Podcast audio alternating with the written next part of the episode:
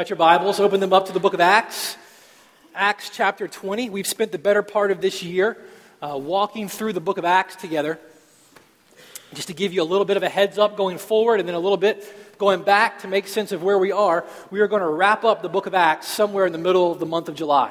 Um, and as we get through Acts chapter 21, which we'll jump into next week, from about the middle of Acts chapter 21 through Acts chapter 28, you get to one really big, long story, a process of the Apostle Paul actually making his way to Jerusalem and then ultimately making his, his way to Rome in some unfortunate circumstances. So go ahead and begin reading the book of Acts, chapters 21 through 28 throughout the week. Prepare yourself for the story because we're going to take a lot of time in the weeks to come reading the text and making sense of the story. Uh, but it's a narrative, it's a story. So the more familiar you are with it, uh, the better it'll be for us in our time together.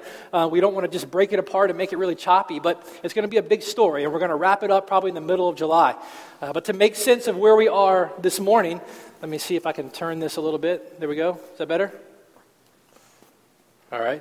Uh, this morning in Acts chapter 20, we've spent the last few weeks uh, looking at the Apostle Paul's work in planting the churches in the city of Corinth and in the city of Ephesus. And we've done our best at times to take the process of how God has used Paul to plant those churches to then map those experiences onto our experience at Redemption Hill to take a little time just to help you understand what God's been doing here and how what God has done through men like the Apostle Paul, how he's doing the same thing through a church like Redemption Hill. So we looked at the process of Paul planting and the things he went through and the things that he had to do. And we looked at our church and the things that we've gone through in the three years we've been here and the things that God continues to do here. And then two weeks ago, we had a chance to look at the corporate worship service of one of these churches that Paul planted. And we tried to map our experience together here on Sunday onto what we saw earlier in, in Acts chapter 20. Uh, and then this week, we're going to take that one, one step further and we're going to hear Paul's word to leaders in the local church. We're going to hear Paul's encouragement to the pastors, to the elders in the church of Ephesus, and we're going to try to map that over our experience a little bit here so that you can better understand what expectations the Bible has of your pastors and your elders. And then my prayer as we go through this and we continue on talking about this in weeks to come is that God would stir some of the men in this place with a burden towards the responsibility of pastoring and shepherding and caring for God's flock in the way in which God intends and in the manner in which God describes. And that's what Paul is going to talk about this morning. So that's what we're going to get into. So if you've got Acts chapter 20 open, We'll start in verse 13 and we'll read through, and I'll read and we'll talk. And that's kind of my custom for those of you that are, that are new here. But verse 13, Paul has preached his epic sermon, and he is, God has raised um, Eutychus, I don't know, however you say that. Eutyches from the dead. Remember the boy that fell asleep while Paul was preaching and fell out the window? And Paul went, and God used Paul, raised him from the dead, and Paul went back up, kept eating, and kept preaching. We, we've gone through that corporate service, and now we're at verse 13. And Luke records that going ahead of the ship, we, he putting himself in here, set sail for Assos, intending to take Paul aboard there. For so he had arranged, intending himself to go by land. So Paul was leaving, the whole crew was leaving. Paul intended to go by land to stop in a few places, and the rest of the team took a boat. And they met him in Assos. And when he met us there, verse 14, we took him on board and we went to Mytilene. And sailing from there, we came to the following day opposite Chios. The next day, we touched at Samos. And the day after that, we went to Miletus. For Paul had decided to sail past Ephesus so that he might not have to spend time in Asia, for he was hastening to be at Jerusalem, if possible on the day of Pentecost. Now, what Luke is saying is that when they left town and began to travel, they began stopping in seaport cities along the way, but Paul had a burden. Paul had an urgency.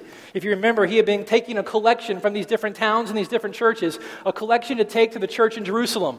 There were needs that were going to come in the church in Jerusalem. A famine had been prophesied, and Paul was going to help the Gentile churches that were being planted support the church in Jerusalem and care for the church in Jerusalem. And a, and a sideways motivation and a good motivation for Paul in that, and we'll see it in the weeks to come, was that he wanted this offering to be a gesture towards the unity of the church. If you remember, these churches that Paul is planting now are predominantly Gentile churches, and the church in Jerusalem is predominantly a Jewish church. And we've seen lots of conflict between the Jewish believers and the Gentile believers. And Paul's hope is that this offering that he gets to, takes to Jerusalem will be a bridge and be a statement of the unity of the Gentile church and the Jewish church. So he's anxious to get there. He wants to get there for the Feast of Pentecost, which, just for your own information, today is Pentecost. 50 days after Easter. Uh, Acts, when the Holy Spirit came down upon the church, filled the church. Uh, Pentecost, that's today. We're not making it Pentecost Sunday, but just so you know, there's a connection for you. But Paul's wanting to get to Jerusalem, the Feast of Pentecost, and he wants to see the apostles and the elders in Jerusalem, and he wants to bring this offering to them, and he wants to get there, so he's in a hurry. He's urgent. He's so urgent that he's going to take a trip and he's going to bypass the city of Ephesus. One of the cities we saw him plant churches in just a few weeks ago, a city in which he spent the most time.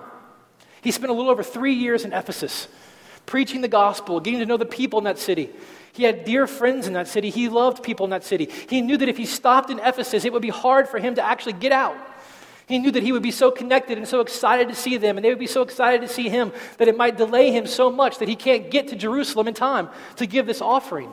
It was going to be hard, so he decided to sail past the people he loved sail past the church that he had established and, and stop along the way. But as he did and sailed past Ephesus and they stopped, he, he had a message that he wanted to give. He knew he couldn't stay in Ephesus, but when they pulled up to the port, he sent some of his messengers to go and get the elders of the church in Ephesus, to go and get the pastors of the church in Ephesus, because there was something that the Apostle Paul wanted to say to them. Now, if you think about the urgency he's got to get to Jerusalem, think about this just in context in real life. For Paul to stop where he stopped, to send messengers to Ephesus, to get the elders of the church to bring them back to where Paul is, would have taken a week. So he's burdened to get to Jerusalem. He's in a hurry to get to Jerusalem. So much so, he won't stop and see the church that he planted and the people that he loved, but he'll stop for a week, send messengers to get their pastors because there's something that he wants to say. That should bring some context and some weight to the words in which the Apostle Paul wants to say. Look at verse 17 and 18. That just kind of clears you out. Paul, from Miletus, he sent to Ephesus and he called the elders. He said, Come to him. And when they came to him, he said something to them. And here's the thing I'm going to go ahead and let you in. Here's the point of all that the Apostle Paul is going to say. And by God's grace, here's what we'll try to unpack.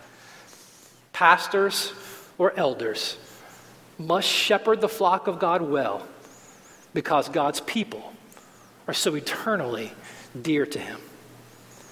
Elders must shepherd the flock of God well. Pastors must shepherd the flock of God well because God's people are so eternally dear to him. Now, some of you are immediately going to check out on me. We're talking about church leadership, we're talking about pastors, and some of you are going to check out because you don't feel like that has any particular relevance to your life. You may feel like I don't really know what's going on in your world. How in the world could this particular text and this particular passage have any semblance of relevance for the things in which you're facing throughout the week and the struggles with which you have? But I don't want you to check out on me quite yet because there's a scary principle at work here in this text. There's a scary principle at work throughout all of Scripture, and you'll see it in a multitude of texts, and we don't have time to get to all of them. But the principle is this a congregation, that's you guys and me together a congregation rarely rises above the level of godliness displayed in its own leadership. A congregation, a flock of God's people, a local church, rarely rises above the level of godliness portrayed, displayed, reflected by its own pastors and its own elders. See, most problems in most churches can be traced back to the failure in the leadership of those churches. I'm just be honest. There, there are some things that happen in the church that can't directly be tied back to the leaders in a church, but if I worked really hard, I probably could. Most problems in most churches can be directly tied back to a failure in the leaders of those churches. Bad theology taking root, gossip taking root, division taking root. You don't need me to take time to share with you the statistics or the failure of churches and the failure of church leaders in this country in particular today. We've talked about it in the past. I don't need to rehash and rehearse those numbers for you. But this is a word to God's people. And it's a word particularly aimed to the shepherds of God's people. That we are responsible by God due to his dear and eternal love for his church to shepherd his people faithfully and to shepherd his people well. And some of you know how serious this really is. If I were to ask you to raise your hands, and I won't do it, some of you, many of you, I would dare say, could raise your hands to experiences that you have had where you have seen leaders in God's church fail to shepherd God's people faithfully and to shepherd God's people, well. And if I were to ask you to continue to raise your hands or keep them up for some of you who have experienced that personally, and that experience has compelled you directly to leave the church, or I dare say, leave the faith, the numbers would probably be pretty surprising to some of you, but not surprising to God, and not surprising to His scriptures. It is imperative that God's church have godly pastors who enjoy God deeply and engage in and protect God's purposes and God's plans for his people fiercely. It is of utmost importance. And right now, I'll just be honest with you, one of the greatest needs that we have in this particular local church is for God, by His Holy Spirit, to burden more godly men for the health, the well being, and the future fruitfulness of this church. One of the greatest needs we have right now in this church is for the Holy Spirit to burden more men with the responsibility and the determination and the desire to care well, to shepherd well God's flock here at Redemption Hill. As we continue to grow numerically and we continue to pursue growth in depth and passion and dependency upon God, it is of utmost importance that more men be identified by God's Holy Spirit and compelled by His Holy Spirit to take the initiative to be responsible for the health of this church. It will grow beyond the capacity for the few of us that we have right now. So as I speak, I'm speaking to some of you and I'm praying. I'm praying that the Holy Spirit does something in your hearts as I talk. I'm praying that as we look at what the Apostle Paul says about what some of the attitudes and characteristics and qualities are of God's shepherds and what the functions are of God's shepherds, I pray that some of you the Holy Spirit would put a burden in you and a desire in you to see this play out in your life here at Redemption Hill. It's one of the greatest needs that we have. And so, what we're going to do is I'm just going to introduce it this week. We're just going to look at Acts chapter 20. We're going to look at some of the essential attitudes and some of the essential functions of shepherds in God's church. We're going to introduce it this week. And then next week on Father's Day, I'm going to take almost the exact same sermon, the exact same points, and I'm going to apply it to how you're to be shepherds in your own homes.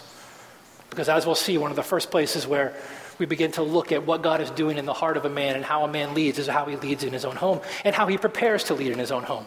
So there's Father's Day for you. I'm going to preach the same sermon, but I'm going to take it out of the context of the church and I'm going to put it in the context of the home. So as we're reading these things this morning, you can begin thinking that way if you want.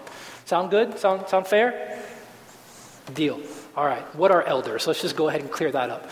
Elders are, some people have said, the leading servants in the church the leading servants in the church. I like this particular definition the best, though. Elders are men in the church who have been burdened by God for the well being of his church and deemed qualified, according to Scripture, for the responsibility of shepherding God's people towards maturity. Did you hear that? was a mouthful, wasn't it? Elders are men in the church who have been burdened by God for the well being of his church and deemed qualified, according to Scripture, for the responsibility of shepherding God's people towards maturity. Elders are God's principal shepherds in his local church to lead his people towards satisfaction and enjoyment and maturation in the gospel. That's what elders do. And elders, one day, shepherds in God's church, will stand before God and give an account for those that God has entrusted them with. They are principal leading servants who will stand before God one day and give an account for the spiritual well being of those that God has put them in charge of. And not only will they give an account for the souls that God has put them in charge of, they will also stand before God under a stricter judgment for having been God's teachers, for having been those who taught people God's word, who pointed people towards God's glory and God's sufficiency. It's an unbelievable place of, of responsibility. And here in Acts chapter 20, I'll just give you a, a couple of little insights before we dig through it. These particular church leaders are called by three different names, really. Two different names, one function. Oftentimes in another part of the Bible, it gets a name too. These guys, these particular leaders in the church are called elders in verse 17. They're called overseers In verse 28, you'll see that in a minute. And in verse 28, these elders and these overseers are told, are told by Paul to care for the church, to care for the flock. Some of your Bibles will say to shepherd the flock. The word that's translated care for or shepherd right there is the same word we translate in other parts of the Bible for pastor. That's where the word pastor comes from. It's a shepherding function. So, elders and overseers and pastors, anywhere else you see them in the New Testament, is referring to this particular role or this particular office of leading God's people. You see throughout the New Testament, elder, overseer, pastor used interchangeably in different places and at different times and in different letters, but it's all the same role. It's all the same office. And this is particularly important when you talk about how a church is structured and, and how a church is led, because when you start putting people in places of responsibility and leadership and you use titles that aren't used in the Bible, or you use titles in the Bible that aren't according to what their function and role are, things get really confusing. When you call somebody a pastor who's not an elder, and you have elders who have particular functions, and you have pastors who aren't elders and elders who aren't pastors, it can get really confusing. Who has what responsibility? Who plays what role? Who fits what qualification?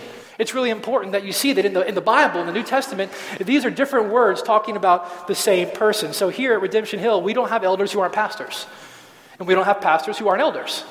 Those terms are synonymous. In fact, when we, when we go places as a group or we introduce, our, introduce ourselves as a group, the, the elders say our, our role is I, am an elder. I, my name is Robert. I, I'm an elder at Redemption Hill Church, and I give particular attention to the preaching of God's word and taking the initiative and discerning and setting the vision for this particular church along with the rest of the elders. That's my role. I'm an elder, and I give particular function, particular attention to this thing.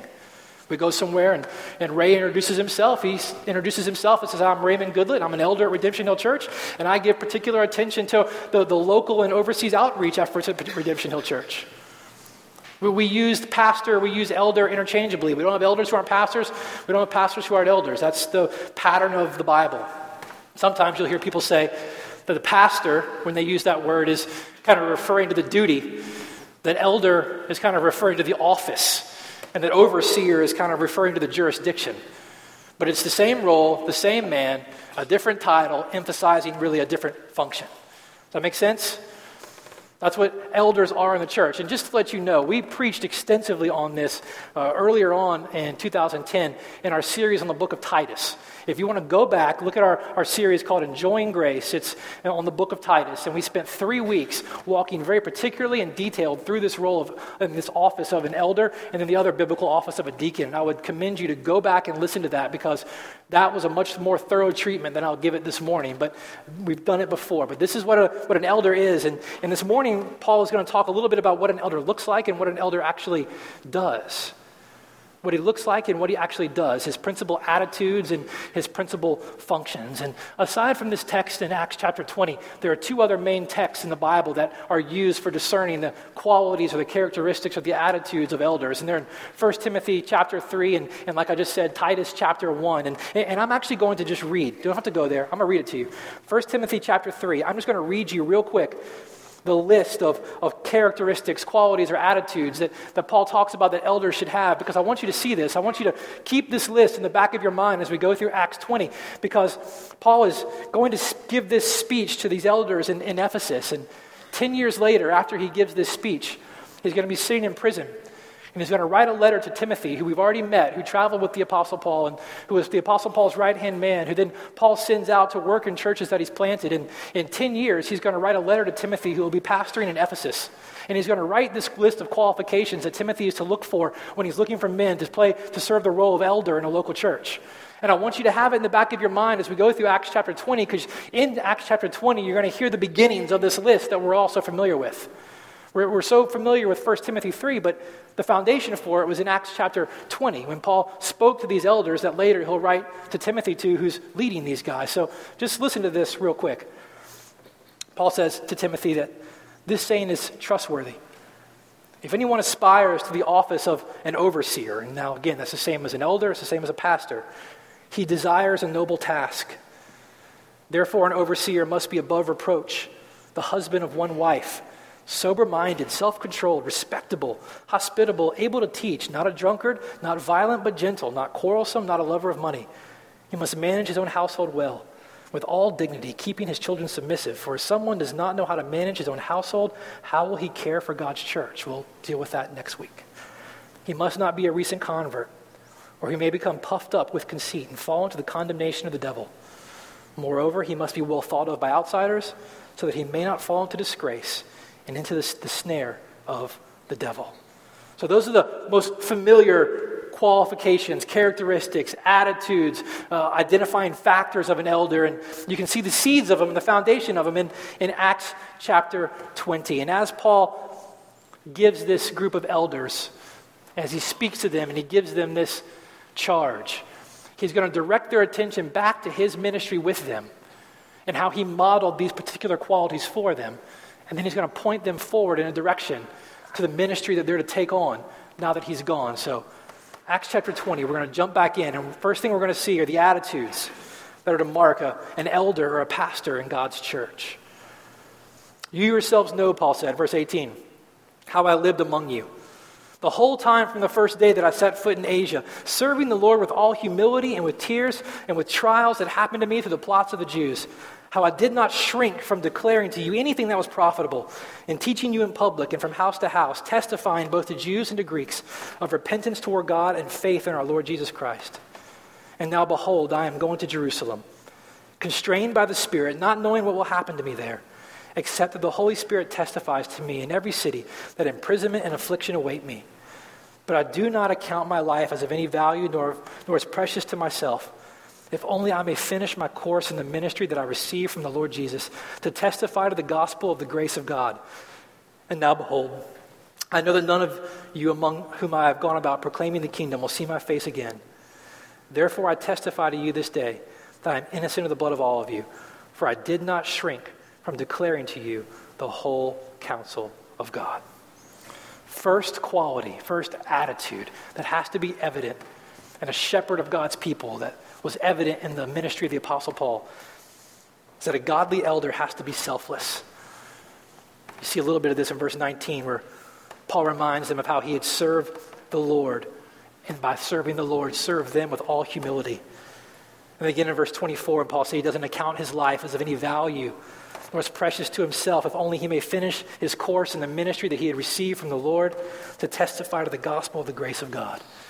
And the ministry of an elder, a godly elder's ministry to the flock of God, has to be selfless.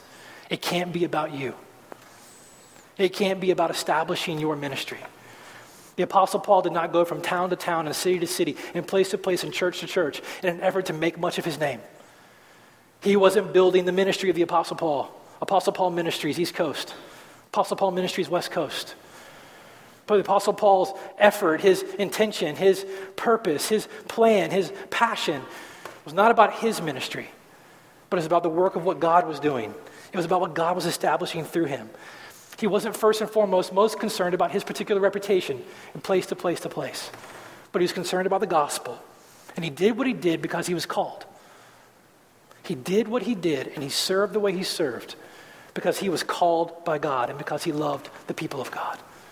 And this is unbelievably important because when God calls a man to this particular role, and when a man becomes a pastor or a shepherd in God's church, with that role becomes an inherent, comes with it an inherent amount of influence, an inherent amount of authority. And if a man does not serve God's people with a selfless, continually deepening humility, understanding who has put him in that place and where his authority rests, and he begins to try to serve God's people with an eye towards making much of himself, he does extensive, extensive damage to God's people.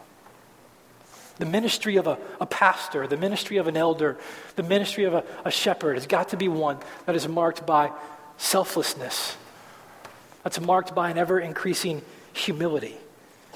Secondly, a godly elder an attitude of a godly elder has got to be sacrificial. An attitude of a godly elder has got to be sacrificial. Verse 19, you still see it. He says, serving the Lord, he said, with all humility and what? With what? With tears. And with trials that happened to me through the plots of the Jews. Verse 31, we haven't read it yet, but he'll go on to say, remembering, telling them to remember that for three years he did not cease cease day or night to admonish everyone with tears. Twice he mentioned the tears that he's cried for this church. Two times he mentions the tears that he has poured out as he has pastored these people and cared for these people and prayed for these people, thought about these people, fought for these people, loved these people, served these people.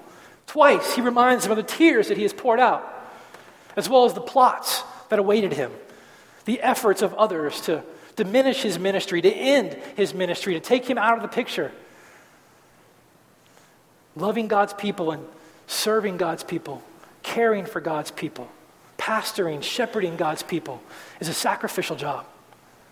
Getting to know people, loving people, serving people will take your time, it will take your emotion, it will take your mind, it will take your effort, it will take your heart, it will cost you. It will cost you.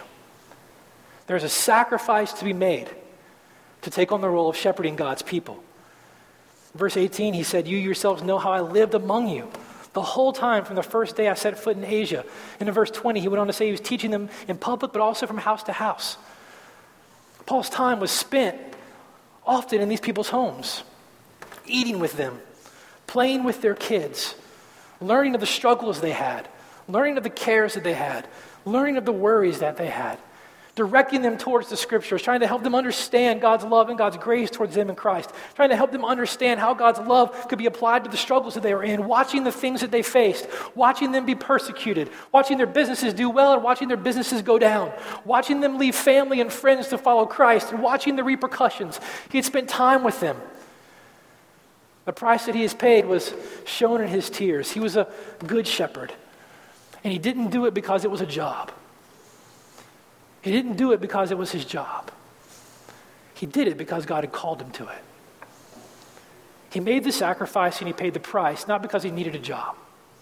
He had a job, he had a trade. He did what he did in shepherding God's people because God had called him to it. He was a shepherd, he knew his sheep. And he knew the closer he was to his sheep, the more time he spent with his sheep, the more he would learn about how to care for his sheep, how to pastor his sheep. And he also learned something near and dear for all the people that God would call to this role. Most of you know this even personally. Sheep bite too. Sheep bite. Care and, and you can love and you can shepherd, and we'll talk about what that looks like in a little bit, but sheep bite. And Paul knew the bite of the sheep. He knew what it was to sacrifice and to spend his energy and to spend his emotion and to spend his time to turn around and be bitten by them. So, one, another attitude of a shepherd of God's people and God's church has got to be marked by sacrifice. He's got to be sacrificial. He's got to be sacrificial. Another one, but keep going because we take too much time on this. Another one, verse 20. Another attitude of a godly elder. A godly elder has got to be courageous. Look what Paul said in verse 20. He said, I did not shrink back from declaring to you anything that was profitable he said the same thing in verse 27. Look at verse 27. I didn't write it down, but you can see it right here. For I did not shrink from declaring to you the whole counsel of God. I didn't shrink back from declaring to you anything that was profitable. I didn't shrink back declaring to you anything that was part of the whole counsel of God. All the pressures that came against Paul, all the, all the trouble that came against Paul, all the opposition that came against Paul for the message that God had called him to preach. He said, I never shrunk back. I knew what I faced. I knew the opposition. I knew the disagreement. I knew how the majority of you would hear what I had to say and you would hear it in an unfavorable light. I knew how it would be received. I know how I prayed it would be received, but I know how you'll probably receive it. But in all of that, I never shrank back. I never was afraid. I never shrank back from doing what God had called me to do. And if you're going to shepherd God's people, an attitude that we're looking for, an attitude that we're praying that God work into our hearts is one of courage. You got to have courage to shepherd God's people. You got to have courage to declare the whole counsel of God. You got to have courage to say things that you know people most of the time don't want to hear. You got to have courage to go into the middle of a situation where a sheep's been hurt. And you've got to love that sheep and you've got to care for that sheep. You got to apply the gospel to the particular wounds of that sheep. And you know how it's going to be received. You ever tried to care for a dog or an animal that's been hurt? You ever try to go and, and take care of it when it, it knows it's been hurt and it doesn't trust you, doesn't know what to do? First time you're reaching to get it, you don't know if you're going to lose your hand or not. You're going to shepherd God's people. You're going to have to have courage. Because much of what you're going to say, people aren't going to want to hear. Much of the way people respond is not favorable towards your ego. A shepherd of God's people has got to be courageous. A shepherd of God's people has got to also be impartial. Look what Paul said in verse 21. He never shrank back, he said, from declaring anything that was profitable or anything in the whole counsel of God. And he testified of these things to both Jews and Greeks. I mean, think about the Apostle Paul. At one time, when he was a, a Pharisee, he had considered Gentiles on the same level as dogs. He considered, considered Gentiles on the same level as dogs. If he had been in contact with one, he would have to go through a series of purification rites and rituals and washings to cleanse himself from having been contaminated by the very presence of these people. This was the way he thought not too long ago.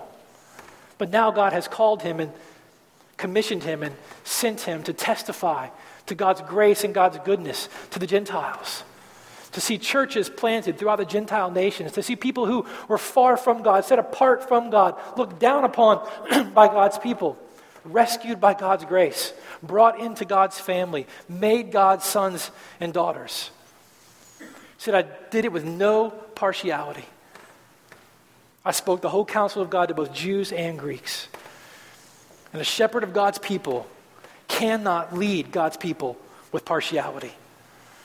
A shepherd of God's people cannot just shepherd certain people that he likes. You can't just shepherd people that agree with you, that look like you, that dress like you, that encourage you all the time, that tell you everything you say is great. You can't just find the people that you like and say, I'm going to pastor these people. What about the rest of you? I don't know what God's going to do with you, but I, am going to pastor these people. And when the pastors in the church and the elders in the church and the shepherds in the church get together, we don't get together like Congress. We don't get together, each representing different factions of people that we like and that we lead, and we come together and try to figure out what to do with them. We come together with a responsibility to shepherd all of God's people. Whoever God is calling to himself, whoever is responding to the word of God is being preached by the shepherds, whoever is responding in repentance and faith to the goodness of God's grace.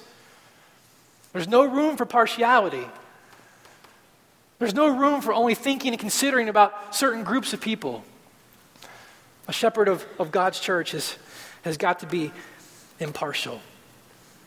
And then, lastly, before we move on, a godly elder, a godly shepherd of God's people, has got to be gospel centered. Sacrificial, yes.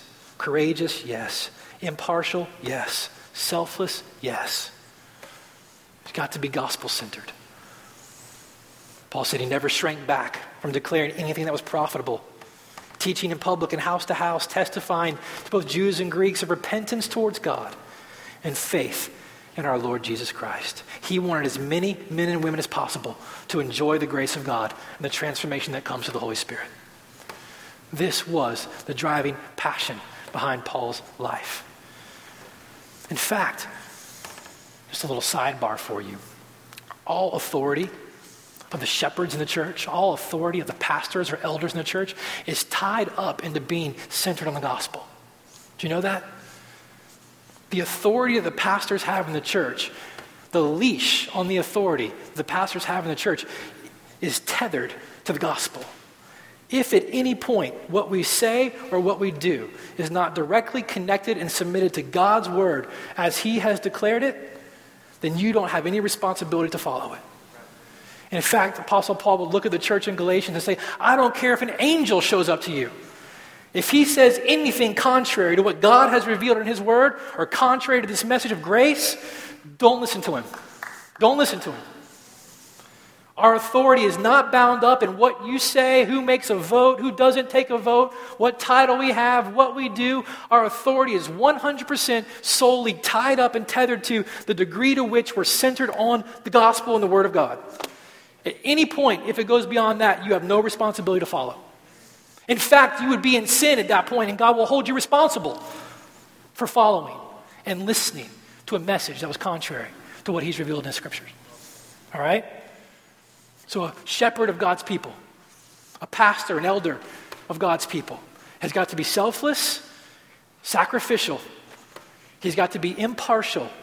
He's got to be courageous. But he's got to be centered on God's word. And he's got to be centered on God's gospel. So, just can you hear a little bit of 1 Timothy 3 in there? I mean, can you see where what Paul told Timothy 10 years down the road is kind of birthed out of what he's pointed about his own ministry here to these same elders? This is kind of this is what he's doing. He was reminding these guys of the character, the attitude, the characteristics of his ministry towards them.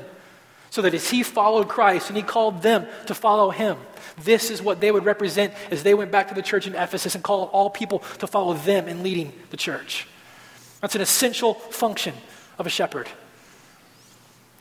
He should be able to follow Christ closely and turn around with a clean conscience and tell other people to follow me as I follow Christ. This is what the Apostle Paul was doing with these guys right here. Um, none of these particular qualities, let me just say this for clarification. None of these particular qualities in Acts chapter 20 or in 1 Timothy 3 or in Titus 1, the other place where Paul kind of lists these attitudes of pastors or shepherds, none of them are unique to the elders in particular except for one. Only one particular quality or function is unique to elders. The rest are all laid onto the backs of all believers.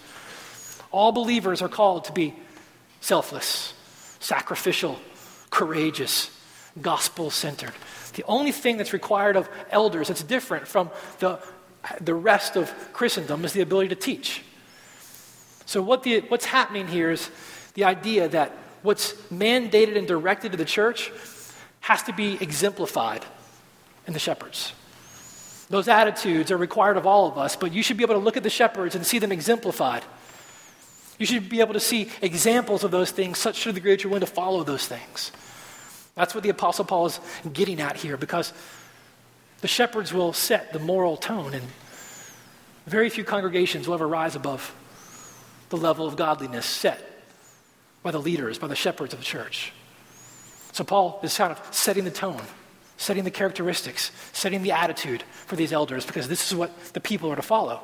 And then he's going to get to the functions. Now he's going to talk about the functions. In, in verse 28, you kind of get to the, the thesis of the whole thing, the, the central idea of the whole text. This is what he says. Paul says, Pay careful attention to yourselves and to all the flock in which the Holy Spirit has made you overseers to care for, there's that word shepherd, the church of God which he obtained with his own blood. So, the principal charge to pastors and elders in the church is to shepherd God's people. Now, this is just a, a very biblical way of understanding the role, a very biblical idea, metaphor, picture of what God is calling people to do. And he has from the Old Testament, and he will forward in the rest of the New Testament. In fact, you know, remember, Jacob called God his shepherd, if you think back on the Old Testament. Jacob called God his shepherd. And in Psalm 100, God calls his people his sheep. And if you think about Psalm 23, David referred to or referenced God's love towards him and towards his people with this metaphor and this idea of the Lord being his shepherd and him being God's sheep. This picture, this metaphor is, is all throughout Scripture to describe the, the function not only of God's love towards his people, but the people that God puts to lead his church, to lead his people. It, it's, a, it's a metaphor, it's a picture. So when God calls leaders to lead his church in the Old Testament, he calls Moses, who was a shepherd. And he calls him to shepherd God's people. And he calls David, who was a shepherd. Remember, he killed a lion and he killed a bear, which gets to an essential function of a shepherd. At some point, I've got to find a lion and a bear, and I'll, I'll meet my, my qualifications. But the, simple, the essential charge that Paul's giving these guys is to shepherd the flock of God. Let's, let's keep reading, and we'll pull out a few things because we're going really fast. Look at verse 28. Pay careful attention to yourselves and to all the flock in which the Holy Spirit has made you overseers, to care for the church of God, which he obtained with his own blood. Verse 29 I know that after my departure, fierce wolves will come in among you, not sparing the flock. And from among your own selves will arise men, speaking twisted things to draw away disciples after them. Therefore, be alert remembering that for three years I did not cease night or day to admonish everyone with tears. And now I commend you to God and to the word of his grace, which is able to build you up and to give you the inheritance among all those who are sanctified. I coveted no one's silver or gold or apparel. You yourselves know that these hands minister to my necessities and to those who are with me. In all things I have shown you that by working hard in this, we must help the weak and remember the words of the Lord Jesus, how he himself said it is more blessed to give than to receive. And when he had said these things, he, knelt down and he prayed with them all. And there was much weeping on the part of all. They embraced Paul and they kissed him, being sorrowful most of all because of the word he had spoken, that they would not see his face again. And then they accompanied him to the ship. So the essential charge of a shepherd, of a pastor, of an elder, is to shepherd God's flock. There are three things inherently in here that you see in the Apostle Paul's charge towards them that is true of shepherds and that help give us a, a picture of what our responsibility is to be. And uh, another pastor named Timothy Witmer did a great job in a recent book of, of, kind of categorizing these things. So I'm going to use three of four of his categories. And the first thing that a shepherd has to do, if you're going to shepherd the flock of God well, you've got to know them. You have to know the sheep. You've got to know who they are.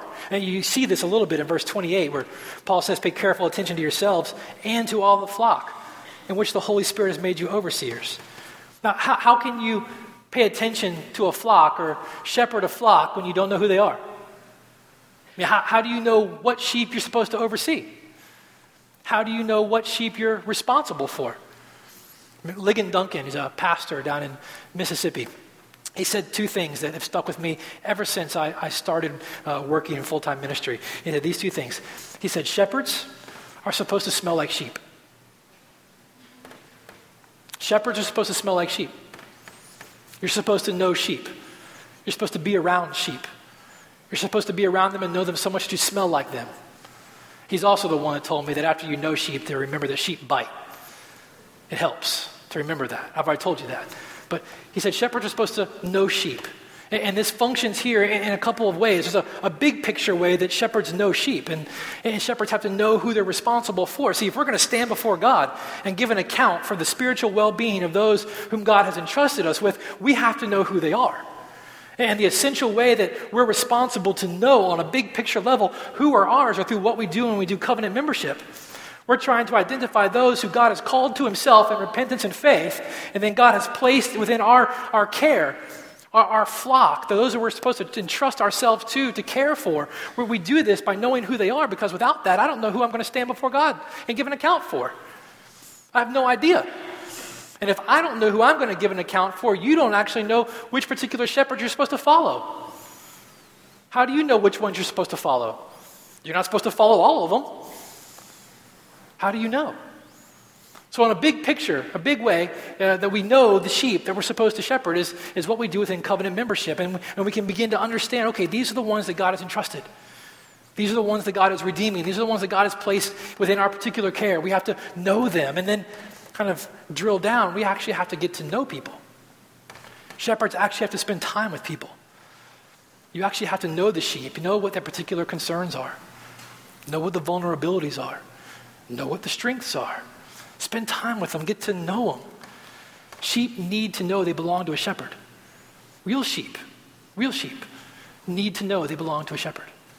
And shepherds need to know which particular sheep belong to them personally.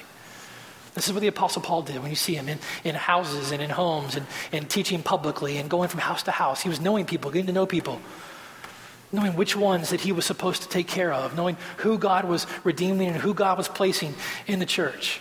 Now, the complexities, and let me just say this the, the complexities of this in the 21st century are a little bit different. And the 21st century life is not the exact same as it was at the time of the Apostle Paul.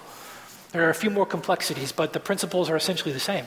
And so much of what we're doing right now and what we're doing in the months to come is, is trying to create a strategy to better know the sheep to better know who God has entrusted, to better care for, to be around so that we can, can know who you are, not just on a big picture level, which I think we've, we've done a decent job of getting a handle on, but actually beginning to know you more personally, caring for you more directly, caring for you more particularly. Because this is a chief function of a shepherd. He's got to know his sheep. And if his sheep don't know who their shepherd is, how are they going to follow his voice? How are they going to follow? So a shepherd's got to know his sheep. Another thing that a shepherd has got to do, another essential function of a shepherd, especially in the church, is a good shepherd has got to protect his flock. He's got to protect them. He's got to know them. He's got to watch out for them. Uh, verse 29, Paul says, I know that after my departure, fierce wolves are going to come in among you, not sparing the flock. And from among your own selves, he's talking to the elders right here. He's saying a time's going to come that people are going to come in, but even amongst you, amongst some of you, some things are going to get twisted. And men will arise speaking twisted things to draw away the disciples after them. Therefore, be alert. Remember that for three years I did not cease night or day to admonish everyone with tears. Now, in real life, now don't stretch the metaphor too far, okay? Don't, don't take this too personally. In real life, sheep are particularly helpless. They're, they're not the most um, bent towards self defense. In fact, sheep have teeth on only one jaw. Did you know that? They only have teeth on one jaw. So the best that a sheep can really do is pinch you. That's, that's the best of what he's going to be able to do.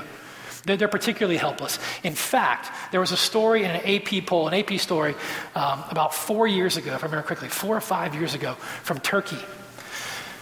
True story. You can go look on the AP wire and find it. I can actually send you the link to it. Shepherds were out tending their flocks, and one particular sheep wandered off of a cliff, fell off of a cliff. Do you know how many other sheep fell off the cliff? 1,500. 1,500 followed that particular sheep off of a cliff. Do you know how many died? 435. Why so few? Think logically. Well, yeah, as the pile got higher, the pile got softer. Only the first round 400 or so actually died. Because as they kept going, they kept getting taller and kept getting softer. But, so, again, don't stretch it too far.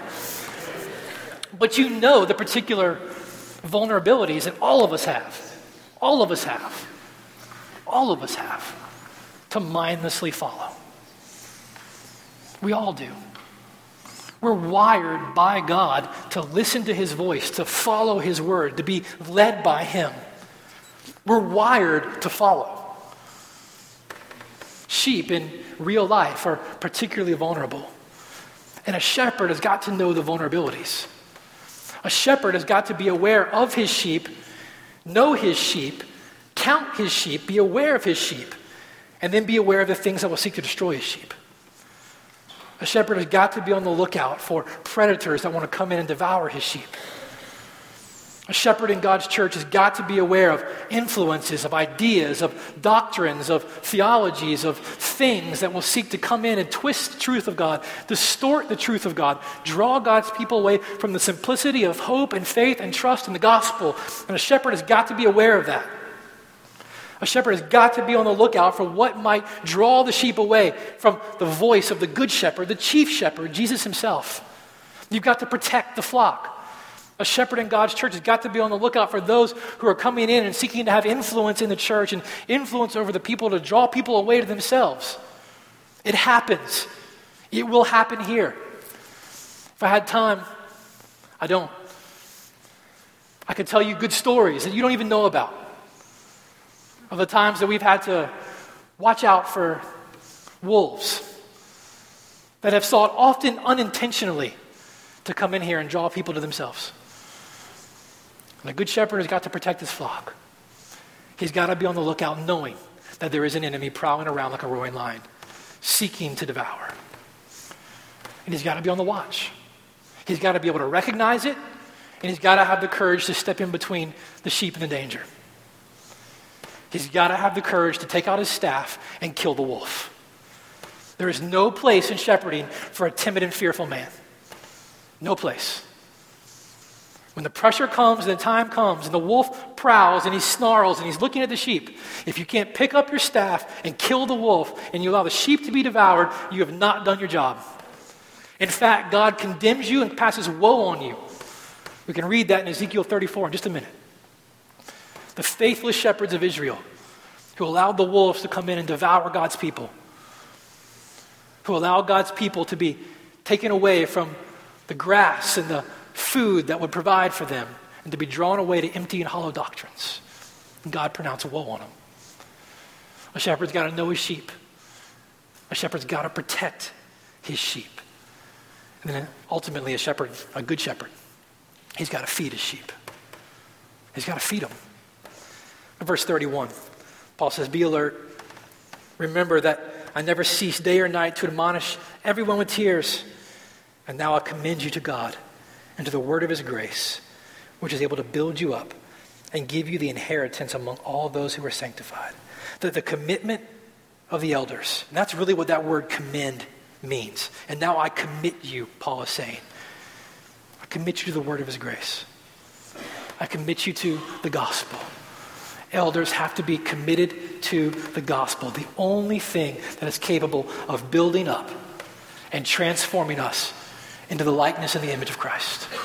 An elder has got to be committed to the gospel. And it is the principal responsibility of shepherds in the church, pastors in the church, elders in the church to teach and preach God's word clearly, comprehensively, and compellingly. You got to do it. A shepherd in the church has got to be able to teach God's word. He's got to be a guy that loves God's word, is surrendered to God's word, loves to meditate on God's word, memorize God's word. He knows God's word. And when he opens up his Bible and he looks at people, he can explain God's word in a way that people can understand it. I mean, you can know the Bible in and out. You can know Greek. You can know Hebrew. You can know German. You can know other biblical languages. But if you can't teach it in a way that people can understand, you're not doing the job. A shepherd has got to feed sheep. He's got to give them the Word of God, the only thing that is capable of building up and transforming the soul and cultivating the soul to reflect the character of Christ. You've got to know your Bible and love your Bible. Paul will later tell Timothy that this is a defining mark of a shepherd in the church. He's got to be able to teach. It doesn't mean that you have to stand up here and do what I do. It doesn't mean that every shepherd, every pastor, every elder in the church is going to stand up and preach on Sunday. Some people will be better in different settings. Some will be better one on one, some will be better in small groups, some will be able to do it up here. And even under the leadership and the authority of the elders, there will be other men and women who can teach God's word, and they will do it in other settings here at the church as the elders lead. Doesn't mean that everybody who can teach is an elder, but it means that everybody who is an elder has to be able to teach. You've got to be able to clearly and comprehensively and compellingly take the Word of God and the riches of the Word of God and be able to apply them accurately to the realities of people's lives. You've got to be able to do it in a way that people can understand, in a way that people can, can take in, and in a way that people can apply. I, I mean, this, this is just what good is it? What good is it to know everybody's name? Know which sheep like to be rubbed on their bellies, which sheep like to be patted on the head, which sheep like side hugs and which sheep don't. Which sheep like you to call and not email, email and not call? Don't do. What good is it to know all the sheep? Know all the particularities? To build all the fences, get all the guards posted, have all the watchmen and shepherds looking out for wolves while you rub bellies all day long. You never actually lead them to feed. I mean, what good is it to protect and know all the sheep if you can't feed them? if you rub their bellies while they starve to death? What good is it? The principal responsibility of a shepherd is to feed the sheep. It's to feed the sheep. It's to lead God's people to God's word. To teach God, God's people God's word. To teach God's people to find God's word sufficient for their every desire, their every want, and their every need. To teach God's people to surrender to God's word to teach God's people the riches of the gospel of grace that are found in God's word, to direct God's people back to God Himself as He's revealed Himself in His word. That's the principal responsibility. Doesn't matter if you can protect, doesn't matter if you can know. It's an abject failure if you don't feed them. It's an abject failure if you don't feed them. And as a principal function of God's shepherds in his church. They have to know the sheep that God's given them, protect the sheep from predators, and feed the sheep on the word of God, the only thing capable of building them up and cultivating their soul to reflect the character of Christ. Those are the particular functions of a pastor the particular functions of a shepherd or an elder. And as we work through those and talk through those as rapidly as we do, we have to be careful not to stretch the metaphor too far. I won't stretch your metaphor too far being sheep. Don't stretch my metaphor too far as being a shepherd, because as you know, even from the scriptures and the shepherds that God gave his people, Moses and, and David, Abraham, they're all sinful, frail men. Don't stretch the metaphor so far that you actually forget or that I actually forget. Let me talk to myself. I'll put myself, I'm going to sit next to Mignon. Don't forget and stretch the metaphor too far.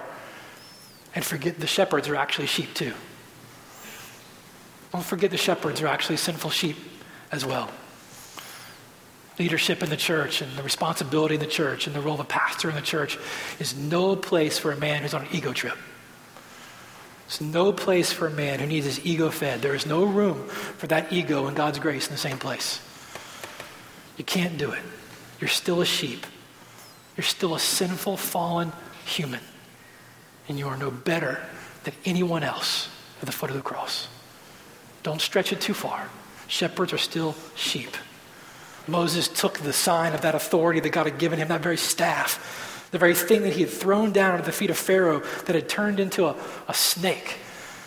The very thing that he led God's people in the wilderness with. The very thing that he held up while Joshua fought the Amalekites and God prevailed and, and won and had victory on their behalf as Moses kept that thing up. A very staff, that shepherd, used that thing in anger to strike the rock and he was mad at God's people. He turned around and took that authority and and anger towards the people he was leading, used it in a way that God hadn't allowed. Forget David, shepherd, man after God's own heart. He used his authority in a way that God had never allowed and never intended it for it to be used. As a man who had a shepherd's heart, whose life was brought up as a shepherd. Don't forget that shepherds are sheep. I think that's why, in particular, in the beginning of this charge, Paul looks at the pastors, he looks at the shepherds. He says, Pay very careful attention to yourself. All these things that you're called to do, all these attitudes that you're to have, pay very careful attention to yourself. Remember, your congregation will rarely rise above the level of godliness that you reflect, that you portray. Pay careful attention to yourself. He'll tell Timothy in this same church 10 years down the road keep a close watch on yourself and on your teaching. Persist in this, for by doing so, you will save both yourself and your hearers. You're of no use spiritually to anyone else as a shepherd if your own life is out of whack, if your own heart is out of whack. That's not a word of condemnation. It's not a word meant to drive anyone out there into a spiritual closet where you can put on your best Pharisee suit and come back out and play a role and do things and, and try to create a reputation and put forth a front that isn't true. That's a word of encouragement and a word of warning that's meant to drive every single one of us to our knees in repentance and faith before the cross of Christ, remembering that it's only through confession and repentance and dependence upon His grace that any level of particular maturity or holiness is possible in any of our lives. But pay careful attention to yourself. So I will ask you, the congregation here, to respond to this in, in, three ways. I'm going to give you three kind of directions to how you can help us in this process. All right? First one, pray. Pray for your pastors, pray for the elders in this church, pray for the elders that the Holy Spirit is burdening and calling to care for and shepherd this church. Remember that we are men beset by sin and weakness. We are in desperate need of your prayers. They are essential. In fact, pray verse 24 of Acts chapter 20. If you could pray something for your shepherds, your pastors, pray verse 24. Listen to what he said. I pray that this be true of us, that we do not account our life as of any value, nor as precious to ourselves, if only we may finish our course in the ministry that we have received from the Lord Jesus to testify to the gospel of the grace of God. Pray for your pastors. Two, remember to be realistic about your pastors. Congregations can crush pastors. When congregations forget that pastors are sheep and pastors let congregations forget that they're sheep because they like the congregations thinking otherwise of them, the expectation can ultimately crush them because yet they're still sinful men. So look for qualified pastors, pray for qualified pastors, but be realistic about the men that God calls and the men that God set in place here. And then thirdly, pray and commit to recognizing elders wisely. Pray and commit with us to recognizing the shepherds that God is bringing here wisely. You see, in one sense, we don't actually choose them, we don't make them. Contrary to some popular things, we don't actually produce elders. Someone doesn't get saved, and we have a track of things that you get into, and on the other end, we spit out an elder. That's not how it actually works. Paul says that elders or shepherds in the church are put in by the Holy Spirit. The Holy Spirit has made you an overseer or an elder. So, in one sense, we don't actually make elders. The Holy Spirit makes elders. But He doesn't send me an email every month. He doesn't let me know every month through email what men He is compelling and calling towards this particular responsibility. So, what we do is we pray and we look and we watch and we see what men are displaying these qualities and these attitudes, what men are taking on these responsibilities on any particular title or any particular request. And we ask men that we see this in to consider this. And we ask men now here if you feel compelled by this to let one of us know.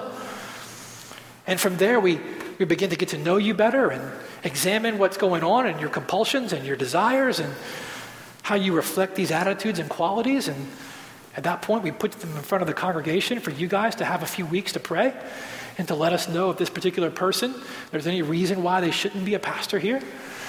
And if not, we Pray for them, commission them, and they become a, a shepherd or a pastor here. So commit to wisely praying for and looking for shepherds in this church. We need them desperately. Desperately. Elders are God's appointed means to feed and protect his flock. My countdown timer is gone. Let me pray for us because I have gone too long.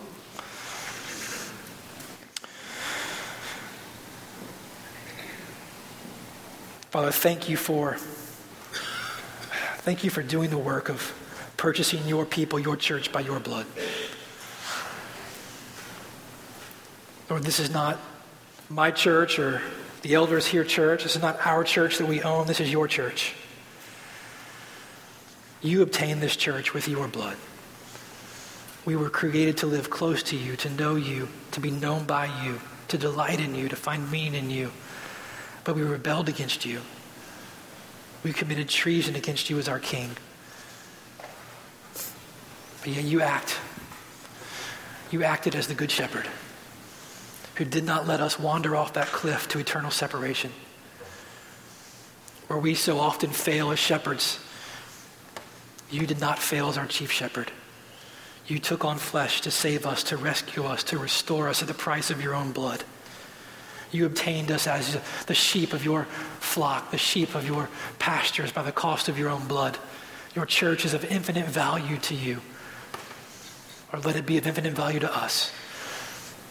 Lord, I ask that as your Holy Spirit compels men towards responsibility in your church, that you would give us wisdom in identifying those things and wisdom in examining those things and the courage to lead your people well.